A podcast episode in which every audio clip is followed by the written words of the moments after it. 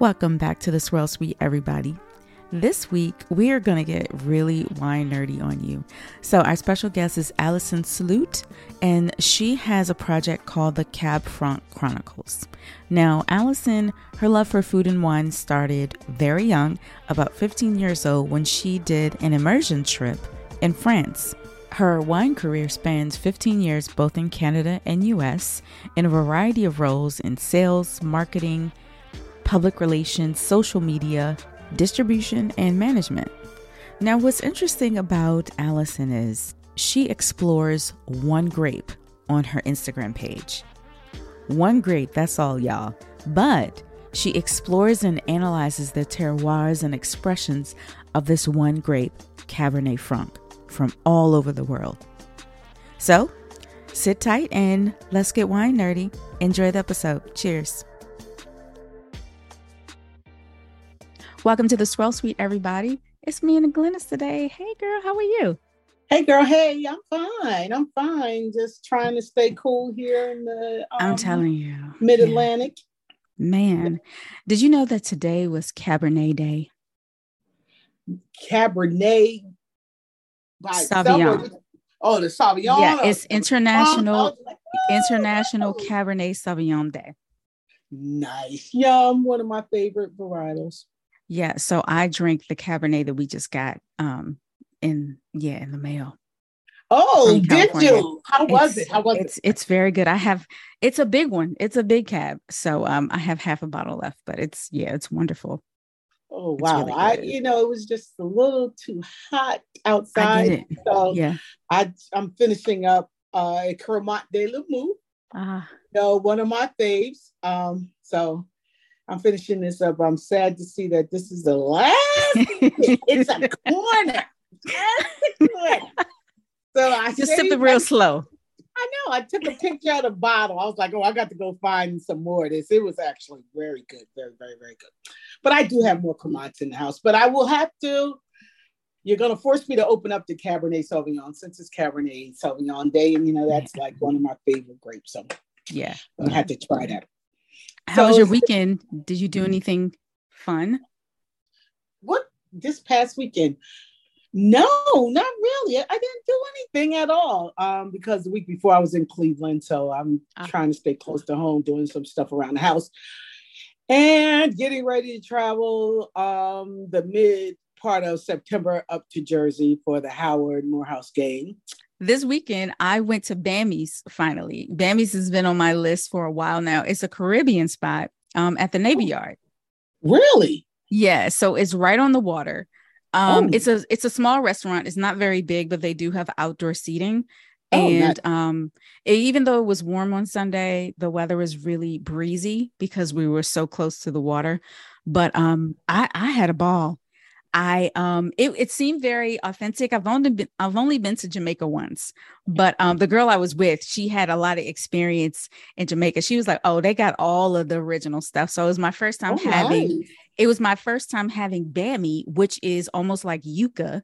Uh-huh. Um yeah, and it was in a little triangle and so our waiter showed me how to eat it. So there was um there was pepper shrimp, and then there was like a pe- sweet pepper sauce. So you put that on the bammy and you eat it together. And then um then they also had um what else did I have? I had conch fritters. Mm. Um there was uh, the jerk was good. The jerk was pretty good. It's pretty mild. It's not spicy. Um what am I missing? I had something else that was really Did awesome. you have a red stripe? Or did they? You know, I don't drink beer, but they had oh. like they had like cocktails and stuff there, and they have rum punch. Um, oh. There was I had a guava daiquiri that was frozen. It was fantastic. It was really good. Um, nice. I had a ball. I I'll definitely so I, be back. So I take it Alan wasn't with you because he would have probably had a bridge. No, he was not with me. Oh, and there was cocoa bread. Oh, um, yeah, yeah, yeah. It was it was good. Oh, I had something called a festival, and it's almost like cornbread. It was in a strip, but it, it tastes like cornbread. It was so good. Anyway, yeah, it was good. It was great. And one of the sommeliers, one of the black sommeliers here, Nadine, I forgot her last name. Anyway, she just had a pairing, a pairing with Bammy. So it was the Caribbean food and her wine pairing. It was a very big deal. It sold out very quick. And I think it happened like two weeks ago. So, oh wow. Yeah.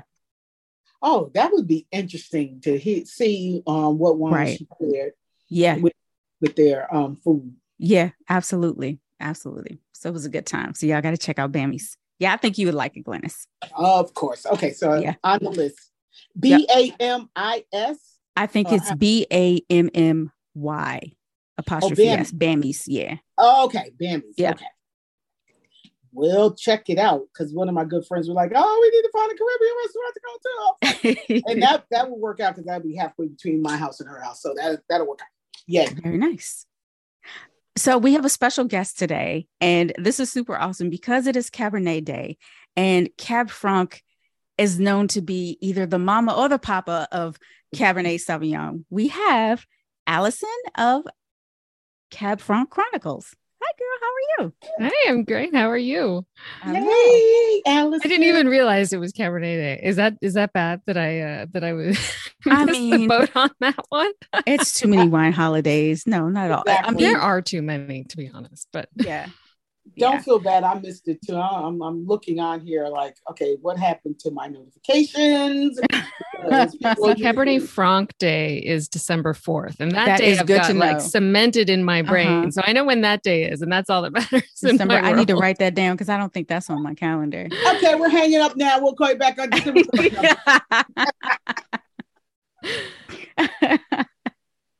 so Allison, um, please introduce yourself to everybody. Sure, absolutely. Um, my name is Allison Slute. I'm a wine professional. Uh, I'm based in well, just north of Toronto, Toronto, Ontario. Uh, I've been in the wine business now for 15 years. Mostly a good chunk of that here in Canada. Uh, I did live in the U.S. I lived in Miami for six years and worked in in a couple different aspects of wine there for a while, and now I'm back in Canada and uh, I work full time for a boutique wine importer here. And then I have a teeny tiny little little project that I do on the side, which is my uh, my Cab Chronicles um, effort, I guess. so that's how we met you. We met you yes. in New York. Was that mm. last year or it was? Yeah, it was last July. The wow. Finger Lakes, uh, the Finger Lakes, um, whatever that was. I'm now I'm blanking. Riesling, yeah, Riesling conference. Yeah. Yes exactly, yeah. exactly. we were on there. that fantastic panel with uh yeah. with shitty wine memes and yeah. oh, you guys uh, were Bill so good. And yeah, it was awesome. So tell us like how you got into wine and then how you found your love for Cab Franc. Oh, um th- that's a long story. Uh the the really it came down to when I started my career, my first job in the wine business was uh, I worked as export manager for a Canadian winery here in Ontario in the Niagara Peninsula. I know there isn't too much Canadian wine that makes it south of the border, unfortunately, but uh, I was working for a Canadian winery. And um, you know, uh, we focused on mainly ice wine because that's what Canada is known for. And um, when I was doing the export gig, I was export manager for this winery for eight years. I was traveling all over the world talking about ice wine, and we were exporting to 30 some odd countries globally. And so ice wine was always part of the conversation. But every market that we we exported to, we always sold white and red as well, just in, you know, for wine dinners and all kinds of other things. And our flagship red was a Cabernet Franc. And I just got very used to talking about Cabernet Franc. Cabernet Franc is the number one planted red grape in the province of Ontario. And so I was trying different Cabernet Francs from, from here. I was talking about it everywhere else. And then I moved to the US and all of a sudden I was in a free market because in Ontario, it's kind of like Pennsylvania a little bit, where it, there's a like a liquor control board that controls all the all the stuff. Um, but I moved to the US and then all of a sudden I had access to so much Cabernet Franc that my brain kind of exploded. And that's what just, it just was literally like a snowball effect after that. I just kept trying more, buying from all over the place and shipping them to Miami. And then it was just, yeah. So that was kind of the impetus of it was it was really, I just started like, it was kind of the grape that I gravitated to because there's just so much fit here locally. And then it just, exploded from from there. yeah, cat. Well, I can't speak for um a, a lot of other places, but Maryland, Virginia, they grow Cab Franc extremely well. I don't yeah. know if you've had our Cab Francs before. I have not. Uh, I wow. had my first oh, yeah. Long Island Cabernet Franc just just recently, so um, hopefully I can explore a little bit more of those. I do have some early mountain Cabernet Franc oh, here nice. yeah, from Virginia, Virginia, which I'm going to be tasting uh, soon, hopefully. But uh, yeah, there's it's it's just for that whole eastern seaboard of the U.S., like New Jersey, Pennsylvania, Long Island, New York, Virginia. Like some, it's perfect conditions for Cabernet Franc it'll be interesting to um, read your thoughts on the cab francs um, from this area. Um, for me, I don't. I hate to be the Debbie Downer or the Glynis Downer, but the cab francs initially years ago that I used to taste here were horrific. Um, they were very green. I mean, it, it was just oh. So when I heard you on the panel talking about Cab Franc. I had a newfound love for Cab Franc because I had some great Cab Francs in um, New York before mm-hmm. um, when we were up there for the um, Wine Bloggers Conference. And we were in the Finger Lakes as well. And um, I was like, this is Cab Franc because I hadn't had it made so well. I've had it in like a Bordeaux um, big bowl, you know, French style um, blended grape, but mm-hmm. not a standalone. So it would be. I, I, can't wait to read and hear about. Yeah, it's a it's a difficult grape to grow. A, a lot of people kind of don't kind of don't understand. It's kind of finicky. People call okay. say Pinot is finicky. Cabernet Franc is also very finicky. It is very uh, site sensitive as well. And if you don't get the if you don't get the balance right, like that's when you can get all that green weedy garbage that that you just don't want in your Cabernet Franc. So it ta- it takes a lot of skill to to grow it well and then make it into the right style of wine. So it's it's not like pu- plug and play like Merlot. Merlot is a little bit more forgiving. Cabernet Franc is a little bit finicky. So it's like, okay, this is how I want to be treated. It's just like a grand dame. Exactly. I want to be exactly. treated like this. You will dress me like this, or I will tell on you. Okay. Exactly. Okay. Okay. Exactly. so um I don't know if you know this, but what are what exactly does a Cabernet grape need um, that's different from other grapes? Well, Cabernet Franc as a as a grape variety, it one thing that it's really particular about is vine balance, and we always say that about all vines. But um, the the whole vine balance between the canopy as well as the fruit is a really critical piece of the puzzle. Sunshine is another big thing um, when we talk about those green notes, those methoxypyrazines, that's the big technical term for them. Um, the big thing that contributes to minimizing those pyrazines is sunshine. Everybody thinks that, oh, you need heat to get rid of those green notes, but actually, sunshine is a little bit more critical right in the last stage of ripening. So, sunshine is a big thing. And also, the other thing with Cabernet Franc is that uh, Cabernet Franc needs water. Like it's not, it doesn't like drought. It doesn't like to be drought stressed. So it likes generally deeper soils and access to moisture regularly throughout the growing season. Whereas Cabernet Sauvignon, as a as an example, Cabernet Sauvignon prefers drier conditions, which is why uh, in Bordeaux on the left bank, it likes those gravelly soils because they're more shallow, they're warmer soils. Whereas Cabernet Franc tends to prefer, prefer soils that have a bit more water content in them and more coolness, I guess, if you will. I read that Cab Franc, like the actual plant, it produces really big leaves. Is that true? It's very uh yeah very vigorous. So yeah like it, it, it, can definitely on more fertile soils it can get out of control which is why again mm-hmm. site selection is is really critical because if you've got really fertile soils then that will make the vine all out of balance and then you're you're going to end up with a weedy weedy green cabernet franc and nobody wants that.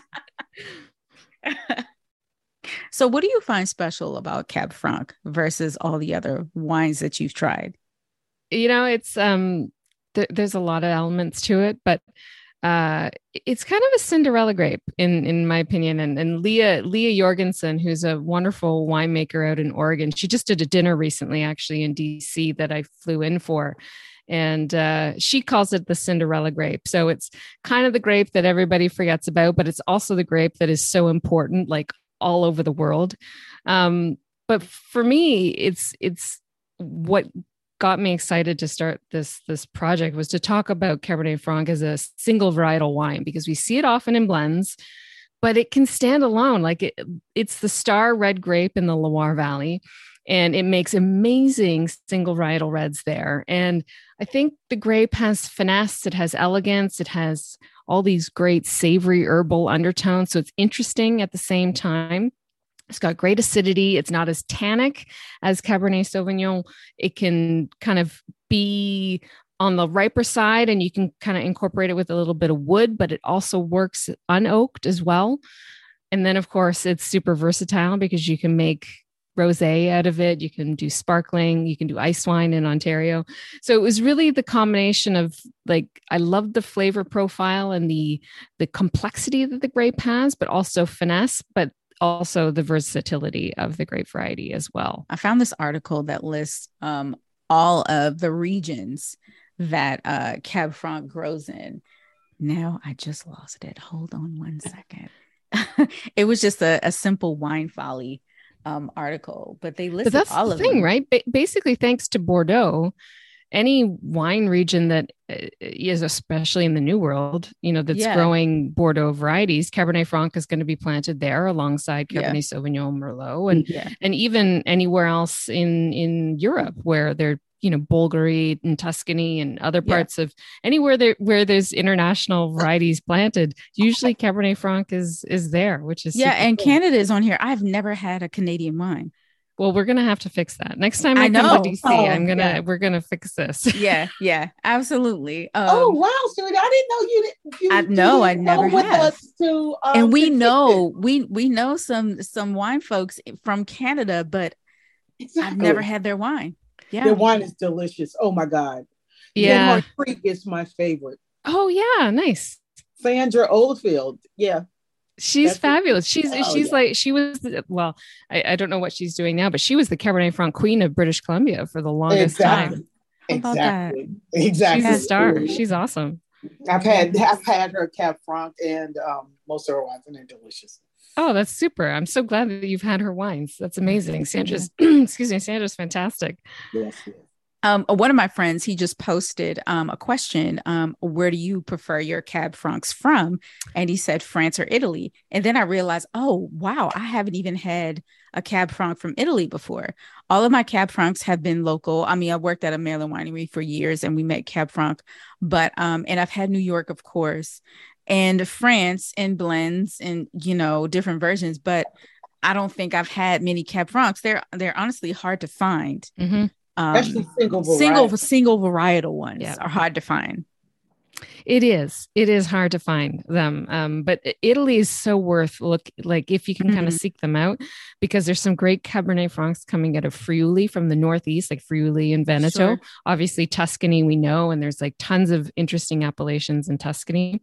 Um, the other one that I was reading about today, I'm working on a video for, um, is Hungary as well. Mm-hmm. And it's a really important grape variety in Hungary, which a lot of people don't don't realize. But again, these are actually there's um I'll have to send you the link. There's a fantastic uh, website, and I think the I think the company is actually based out of somewhere on the eastern seaboard there, um, called Taste Hungary, and they actually have a whole online shop with different Hungarian wines, and they have a few mm. examples of uh, Cabernet Franc from Hungary on their website right now, which is super cool. Oh, very nice. And that makes nice. sense. Um, because you when you said that it likes a lot of sun and not necessarily a lot of heat so growing in areas like hungary and the northern yep. part of italy makes a lot of sense yeah that totally that but the interesting go.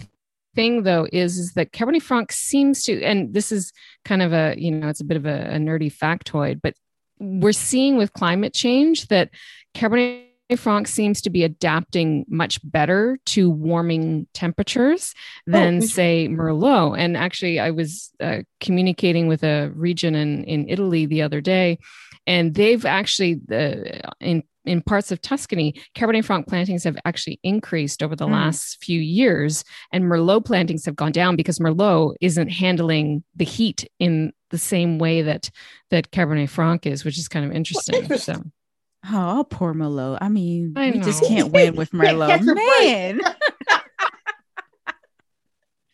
Somebody got to figure Merlot out, please. Just, I mean, it is wow. a Bordeaux grape. It's important for blending. Just it's just man, getting the shaft. It just that. keeps getting the short end of the, the stick here. It's terrible.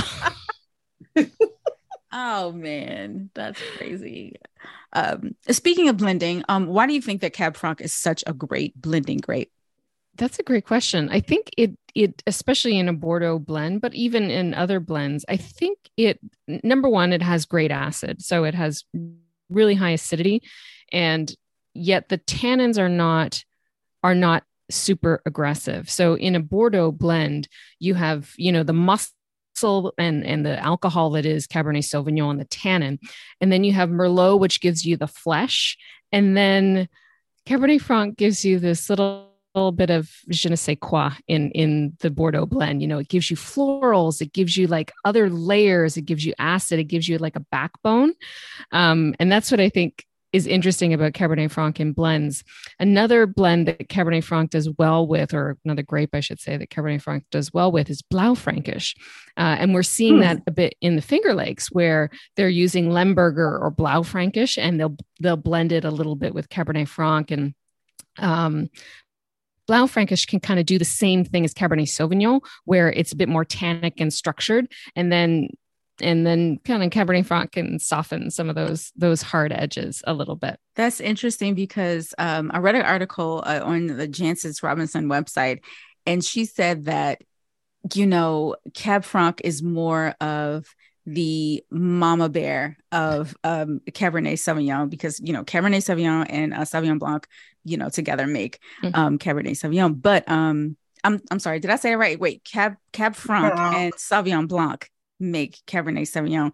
But she says there's something, there's a light elegance and there's a sensuality mm-hmm. that that Cab Franc brings to blends. Oh yeah. No, and sensuality is a fabulous word for it because when it's when somebody gets the grape and understands how to coax out all that nuance, it's a very sexy grape, in my opinion. I know I'm very biased, but it, it does. It has it has perfume. It has all it has florals. It has all this kind of like uh, you know, these herbal kind of intriguing smells of like cedar and and herbs and things like this that that you don't often get in wine. And then a lot of grapes for me are kind of one dimensional. Like they've you know, eh, they're just a little boring. Whereas Cabernet Franc mm-hmm. always seems to deliver something like absolutely exciting in my head, at least. Leslie, you made it. Hey, girl. Hey, Leslie. Hello. Hello. Hello. It's good to see you again, Allison. Yeah, lovely to see you too. So, Leslie, I have a question for you. We were just yeah. sitting here talking about Cab Franc. Um, mm-hmm. What can you tell Allison about the Cab Francs in Maryland? Because she's never had one. Oh, Allison. I know. I'm sorry.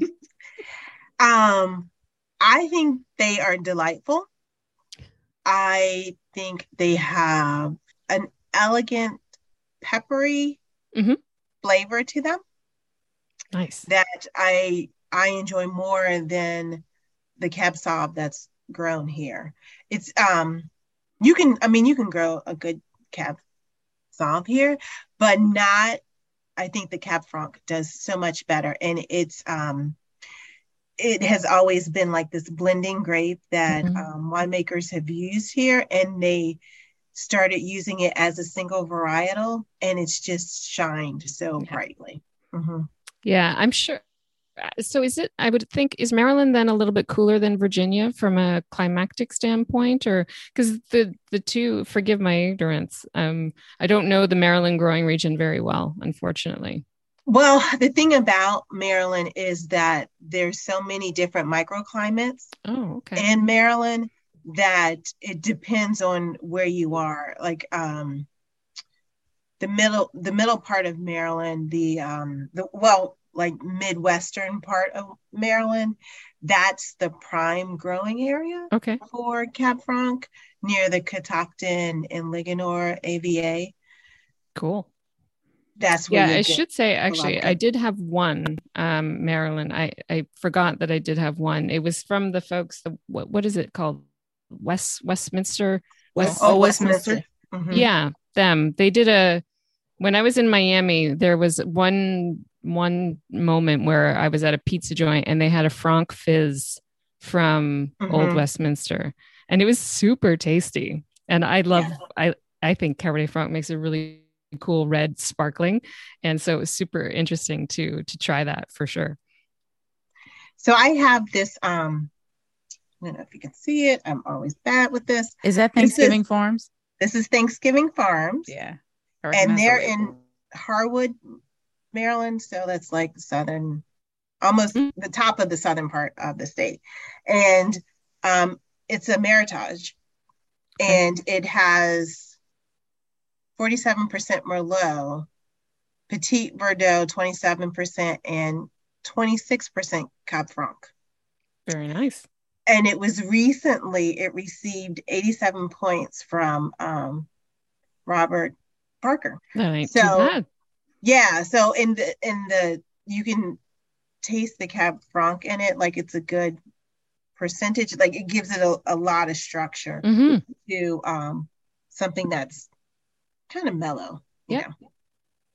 Yeah, I could totally see how it would complement and contrast the the Merlot and the Petit Verdot mm-hmm. for sure. Yeah. Yeah, it would provide a nice backbone because the other two grapes are a bit more fleshy and kind of bold, and it would probably kind of reel those two grapes in yeah. a little bit, I think. Very nice. nice. I'm actually drinking a blend because I couldn't find a single varietal uh, Cab Franc, um, but it's from Saint Emilion. Oh, nice. Uh, it's oh. your basic. And I got this from Trader Joe's, actually. It's very nice. It's uh, 63% Merlot, 28% Cab Franc, um, 7% Cabernet, and 2% Malbec. Nice. So it's nice. Um, oh, so let's talk about Cab Franc like foods and pairings. Um, I read a lot. A lot of people have a hard time pairing Cab Franc because of its high acidity, hmm. but to me, that makes a great wine oh to pair with food. So I don't understand. But what are your some some of your favorite pairings with Cab Franc? Well, I drink a lot of Cabernet Franc, like a lot, and that's uh, that's another reason why I think the grape is so fantastic is because of its acid, because of its savory profiles, like and not too intense tannins like there's tannin there but it's not too powerful it can go with just about anything like to me it's like the perfect and really if you if you look to to france and, and paris the if, if you're in Paris, the vast majority of bistros in Paris, if you ask for their house wine, I guarantee you it'll probably be a Cabernet Franc from the Loire Valley because it's just it will go with the roast chicken. It will go with the vegetable dishes. It'll go with, uh, you know, if you're having a steak, it'll go with pastas with tomato sauce because again, good acid. Um, goes well with shoot even even a lighter bodied cabernet franc you put a little chill on it it would work so well with like a seared tuna or like a you know a more robust fish mm-hmm. so in mm-hmm. my opinion i think it's a fantastic um you know it goes oh mushrooms mushrooms another thing it goes fabulous with mushroom dish it's like no there's so many times where i literally like i'll make something for myself and unless it's like something obviously you know seafood focused where i should be having white most of the time it's like yeah there's a cabernet franc for that. I've got something on my shelf that that'll totally work with that dish. That's do you have a, a favorite region? I don't know. Siri has already asked you.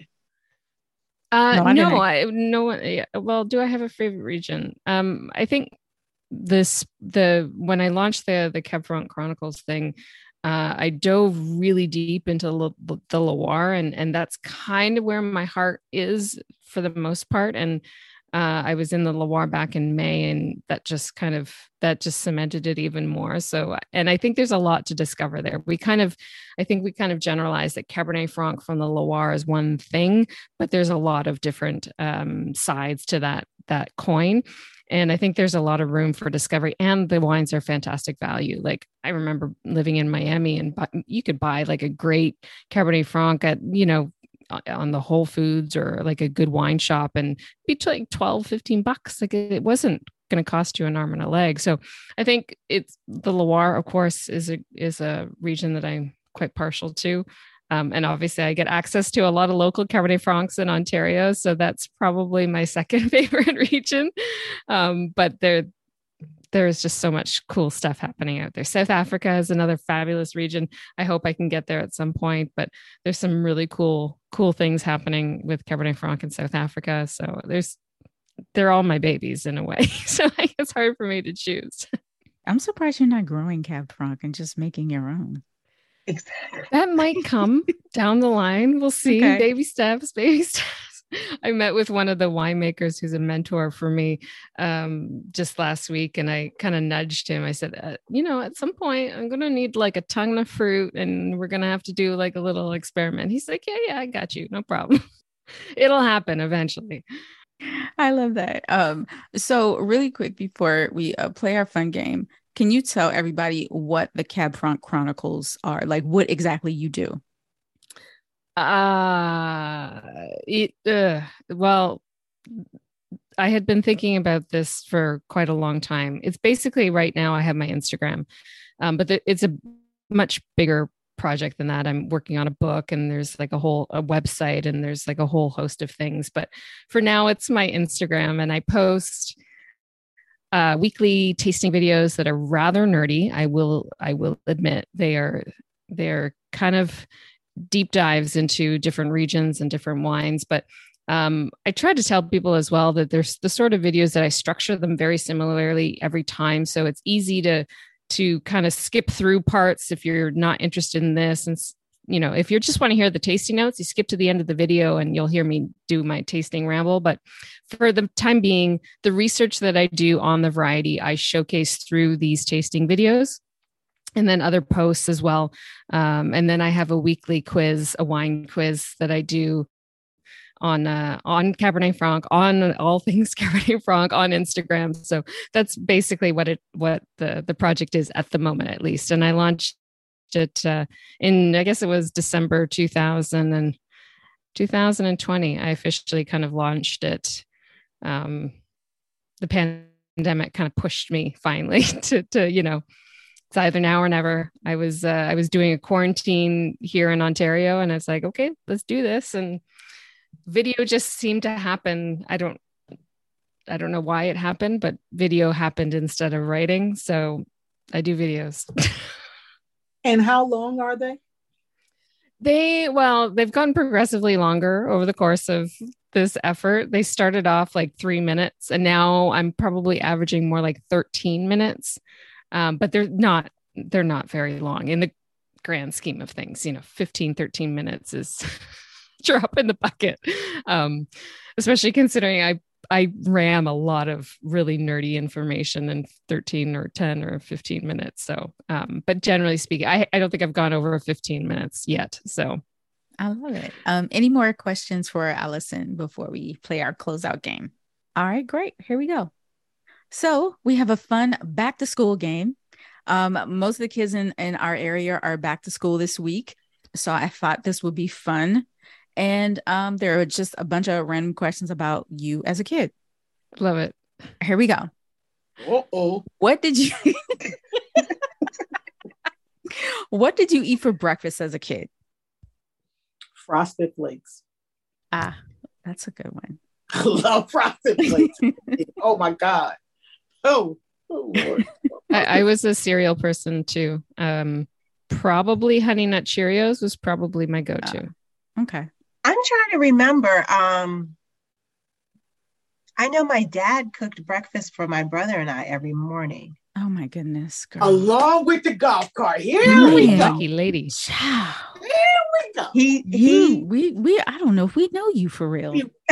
he, he my dad used to my dad used to cook breakfast for us every morning until I started going to because my you know my mom is a retired teacher until I started going to school with her in fourth grade.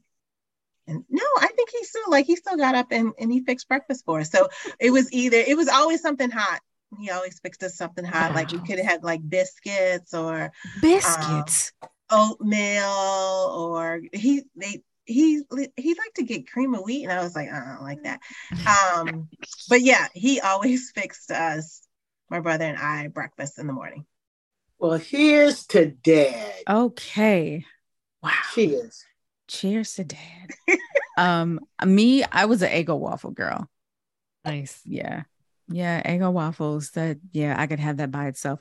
As I got older and I didn't want to like I woke up late and didn't have much time, just like one of those um Yoplait yogurts mm-hmm. and granola bar, that kind of thing. When I got when I I remember when I hit sort of my you know preteen teen years, Pillsbury toaster strudel absolutely like special treat. Oh yeah, for breakfast. That is funny. You know, I, I was while y'all was sitting here talking, I'm sitting here laughing because you know Monday through Friday when you went to school it was frosted flakes because I had to get up because I tried to stay sleep as long as I could. My mom was like, "Up, oh, that's what you're gonna get. Just get the frosted flakes." Yeah, but on the weekend when I was a little girl, I used to pull up my little stool to the stove and make toast and Sanka coffee because I love the combination. Huh. That is like, funny. Yeah. That's so toast funny. The Sanka was so good. I remember the little ugly cups my mother had. There were these little brown cups. And I would sit there by myself because she would be asleep because it'd be the weekend. I was like, okay, I'm gonna have my toast. I could have burnt down the damn house. that was the weekend. Love it. That's so cute. And I could see you doing that. That's I definitely could too. Okay. What was your favorite subject in school? And you can pick any point of your schooling. Mine was science all the way through. That's a tough that's a tough one. Probably a combination of either it was probably French and because I was decent at it, and then geography. I love geography. I love maps. So ah. those were sort of probably the two. Okay. Nice. Like you were born to be in wine then. I exactly. think so. Yes. Yeah. Yes. That was a prerequisite. I would say history. I love history. Mm. Um, for me, I was always good at um when I got to high school, I started to take humanities. So mm-hmm. so that was that was like my sweet spot. Um, I liked reading books and like writing about my interpretation of the book and articles and that that kind of thing. So that was yeah, that was my subject. Now, okay, so this is this this is clearly the age divide question. when you were in school, did you take typing? Yes. Yep. Yeah. Okay. Look at Allison. Oh no, Allison. No. no. yep, I, I sure did. Trouble. I got in trouble in my typing class. I was uh, I was woo, I made that teacher so damn mad. She could have she could What did you do? because the type I was in the Catholic school for high school from ninth and 10th grade. And that typing class was freezing. So I was typing with my gloves on. And she was like, You gonna take them gloves? I said, No, I'm not. Turn on the heat. I was like, You gonna take them gloves? I was like, It is cold in here. And I'm still getting this. I was typing with my gloves on. She who we went, it was a battle of wills, and I kept my gloves on. I had to go to the principal's office, and then they called my mother. I called her first. I said, "Oh, the uh, gloves? That's so petty." Yep. Yeah, was, that is definitely a control petty yeah, issue. It was mm-hmm. because I didn't do what she said do. I was like, yeah. but I'm cold, and my fingers was freezing. And yeah, you're still getting my, the work done. So what does it matter? Exactly. I called my mother first. I was like, Mom, they're getting ready to call you, tell you that I got kicked out of class I had on gloves and type class. It's two degrees in their body. like, did you call her from the payphone? Yep. First, on my way to the principal's office. Oh my gosh. My mother always said, Let me find out from you before yes. I find out mm-hmm. from him. Oh my so, gosh. That would be oh man. That's hilarious. Okay. If you were to eat a cafeteria lunch today, what would it be? School cafeteria or mm-hmm. yep. cafeteria? Nope, school cafeteria lunch. Pizza all day. Pizza. pizza. Uh, our pizza sucked. No. Our see, well, okay, so I'm gonna show my age here. Our pizza had like a like a, a cover, like a plastic cover over it, and you had to peel it. So it was not good pizza. It was like school lunch pizza. There's a taste and there's a feel of the crust and it's not good. so no pizza for me. All of it was horrible. It was pretty bad. It was yeah. And you know, okay, so at my steak, the hamburgers, and yeah. the pizza. Yeah. I I'm surprised we're alive. I, I know. You know, my high school, it does now. So let me just clarify this. It does now have cafeteria lunch. But when I was in high school, we did not, we had a cafeteria, we had a kitchen. We did not have anybody who would prepare lunch. I don't understand. What? You yeah. went to Seton, right? I went to, and when I was in high school, we did not have cafeteria staff. We, you brought your lunch mm. and you could mm. warm your lunch up in the microwave. So that or, was a privilege that y'all like they assumed like all of y'all had y'all lunch and you had or you had or, like food to bring. You had food to bring, yes. Or you could get food out of the vending, the Mackey vending machines. And they had a Mackey representative there. Oh my goodness. Who would, because the machines would jam, um, or they would take your money. And her name was Mrs. Brown, and he was she was married to the custodian. they lived above the school. I swear, I can't make this up. And he would say, Mrs. Brown, and that's how you. So then every once in a while, we would have like a, a, special occasion or something like a fundraiser, what have you, where they would bring pizza in or or like bring something like that. But when I was there, we did not have hot cafeteria lunches. Now they do at Seton, wow. but they did not when I was there. That's crazy. Wow. crazy? That's yeah. wild. Mm-hmm. I didn't um, go, I didn't have I didn't eat lunch in high school. I was like, skip that period. Let me get out early. Uh, I ate lunch from first from kindergarten to eighth grade. And all I can remember was that nasty ass chocolate milk with all with all that rest of that mess. See, Michelle Obama was in first lady when oh, when she like no. redid the school lunches. She's only four years older than me. I know. See, see, we need a Michelle then. We need a Michelle to. Oh my gosh! Oh have my gosh. healthy lunches. Okay, okay. oh, remember them hot dogs used to be great. I was like, I'm not eating that. Okay, next nah. question. No, I uh no no for me um in, in in high school. So my high school was um way uptown. We were very close to everything. So we used to get Chinese food delivered. Uh, we used to get pizzas. Uh, we used to order pizzas. I mean, you, you know, so we could we could order food out.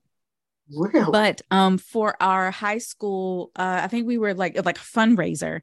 We had to deal with Domino's. So Domino's would come to our school and sell pizza um every day. So wow. um so I ate a lot of Domino's pizza at the time. But other than that, it was fries. I would have fries and a Pepsi.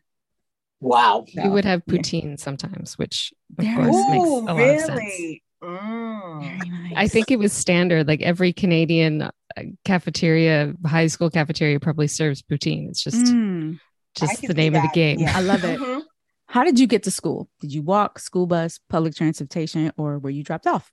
I, I rode on a school bus, and okay. it was like, oh, and my mother was the school bus driver.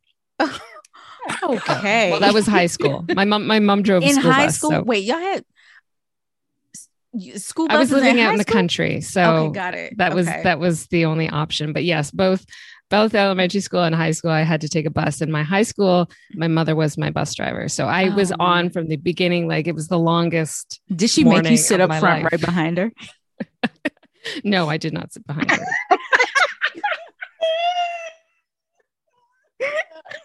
Oh, we gotta have a podcast just about how you talk to your little friends, male friends on the school bus to oh, man, school. I can't imagine being on a school bus with my mom in high school. Yeah.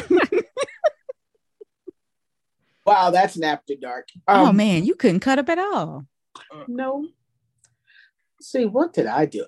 So for uh, first grade through eighth grade, walked because it was really close. I lived really close to um, PS 26. Um, then ninth through 12th, my aunt worked near my high school. So I would ride with her. She would drop me off at the Dunkin' Donuts because it was so early because it was out of my school district. But the superintendent lived across the street, so he allowed me to go there instead of East Side. I had special privileges. So she dropped me over Dunkin' Donuts, then I would walk from the Dunkin' Donuts, which was like three blocks. So I don't know how the hell I got home. I, I did everything. Part of elementary school, I walked to because the school was in my parents' neighborhood. Then I rode with my mom because I went to school with her. And then um, I rode the bus. And in the high school, they had the DeMatha Seton bus. So I got to ride with the boys. And um, and then like my my junior, senior year, I drove to school. Oh, that's right. That's how I drove. Was junior, senior year. Yeah. Uh, um, city girl, transport, uh, public transportation the entire way through. Um, I, at a certain point, I think I was maybe nine or 10 is when I started to catch the bus and the train by myself. You know, I had to say, I'm always, I'm just all but when them babies get on the, when I used to take the subway to work and them little babies would get on the subway. That's all we know. Yeah. I just, I'm just like, I'm like, and you, you know, it's so funny too, because like you said, that's all you know, what have you um, and looking back, seeing really young kids by themselves navigating the subway is just like I'm like, oh. And you got these snatched. adults. And you got these adults crying like, "Oh, I gotta take the subway. I'm so scared. Mm-hmm. Get over it. Get somebody watch you get on a damn subway." Is this still free? New York subway. There's a difference. Exactly. is, it, is it still free to uh DCPS school kids? Uh, I don't know. I'm not sure. Oh, okay. No clue. All right. Final question. Uh, what is this question? Oh, um, like where, where could people find you after school? Like, did you play a sport? Were you in a club? Did you have a part time job, or did you just like hang out with your friends? I was a nerd, um, and I and I played piano. So I had piano lessons usually at least at least once a week and then I'd have to practice. I was not a sports person. I am I was not an athletic human as a young child. Um, I was the person that would get hit in the face with the balls, like, you know, like volleyball or any of that stuff. So arts was my thing, piano, that was it. Otherwise, I was doing homework. yeah, wait on Yes. Yes. Okay. okay. So the question again, what do we do after school? So now my mother, my mother is also uh, was also an elementary school teacher. So our schedules were exactly alike from first grade through eighth grade. So I would walk home and I would literally be home 20 minutes before she got there. And then she would, so I was latchkey kid. So it was just hanging out after, you know, get my had to do the homework first, which I tried to do while I was in school. I did most of my homework in school. So by the time I got home, I could just go and play. So it was like, okay, what are we doing on the street? So we were playing kickball. That was my game. So most of the time I was playing kickball. Um, after school in high school was I had part-time jobs. So my mother would pick me up and take me to the part-time job. So Mm, yeah, I didn't do anything in high school but study and get ready. Come to Howard. Shameless plug. I I think I know I was in clubs. I was in a lot of clubs in high school. And then I didn't I didn't do anything athletic um because I would go to the boys' school and watch them practice. oh, I did cheerleading in the Packers. Yeah, yeah. And I think I only worked on the weekends, but that was that was my after school activities. Okay. Oh, for me, um, yeah, like elementary school and like junior high school, I was always involved in something. If I wasn't like a flag girl, I was in a marching band, that kind of thing. And then high school, um, so I was in the middle. I wasn't I was an athlete, but I was not a great one. So mm. um I rode the bench in basketball for a year. Um, and I was like, ah, oh, okay, this is well, uh, well, no, I didn't. I got cut. I got cut the next year. there was a lot of younger girls that could really play came along, and he was like, "Yeah, I, yeah, this is not gonna work out." All right, cool. So that's when I started working um, part time. But I worked. Uh, my high school job was aerosol shoes. Mm. Oh. So I, I, oh. worked at Union Station for mm. yeah for most of high school at Aerosoles. That was my part time job. Ooh, I had a lot of part time jobs. One each year.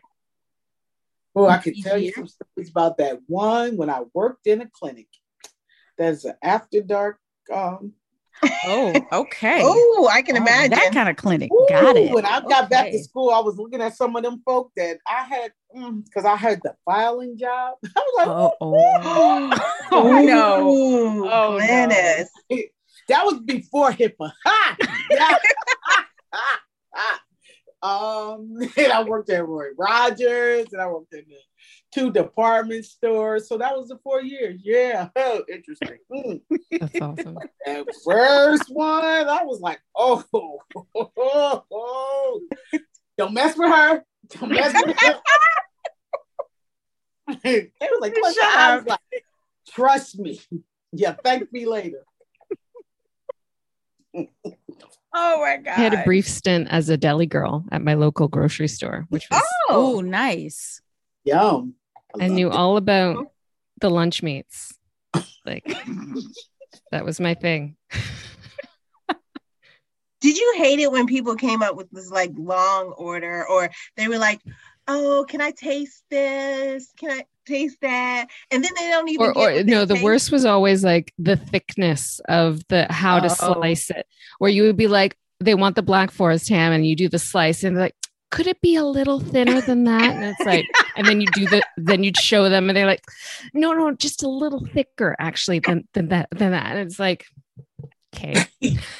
it was always the thickness of the slices that drove me batty. Just, oh, that's crazy. Oh, man. imagine that was a nightmare. Oh, oh man. This was so fun. Allison, thank you for joining us on the Swirl oh, Thank today. you for the opportunity. This was fabulous. It was so nice to see you ladies again. Yes, it was a pleasure. Oh, Always that was awesome. Cab Franc. Yeah. Drink more Cab Franc. That's that's exactly. the message. so before you go, tell everybody where they can follow you. Uh, I'm on Instagram at Cab Franc Chronicles. All one word, no punctuation. Pretty, pretty simple. Got it. Got um, it. Any announcements, ladies, before we log off? Leslie? Yes, I do. Okay. I just wanted to say next Wednesday, is that Wednesday? The 7th is when we have our preview of the uh, Shades of Vino Wine Club. So we we have some really uh, good ones there. So it's a virtual, it's free. Just go to our website and sign up and you get to see the wines that we're previewing. And we have games and some really good prizes. Is this virtual or in person? This one is um virtual. Oh okay. Virtual. Shades of Vino virtual. and it's the 7th at what time? 7 p.m 7 at 7 7 at 7, 7. oh i like that i like that love it well that's a wrap cheers everybody Thank Cheers. Thanks for joining the Swirl Suite. We hope you enjoyed this episode. Don't forget to hit that subscribe button, leave us five stars, and leave us a comment. We love ratings. Also, be sure to follow all of us on social media myself at Vine Me Up, Glynis at Vino Noire, Girl Meets Glass is Tanisha, Vino 301 is Leslie, and you can follow the Swirl Suite podcast account at Swirl Suite. The Swirl Suite is now a part of the Alive Podcast Network. This episode has been edited and produced by Vine Me Up Media.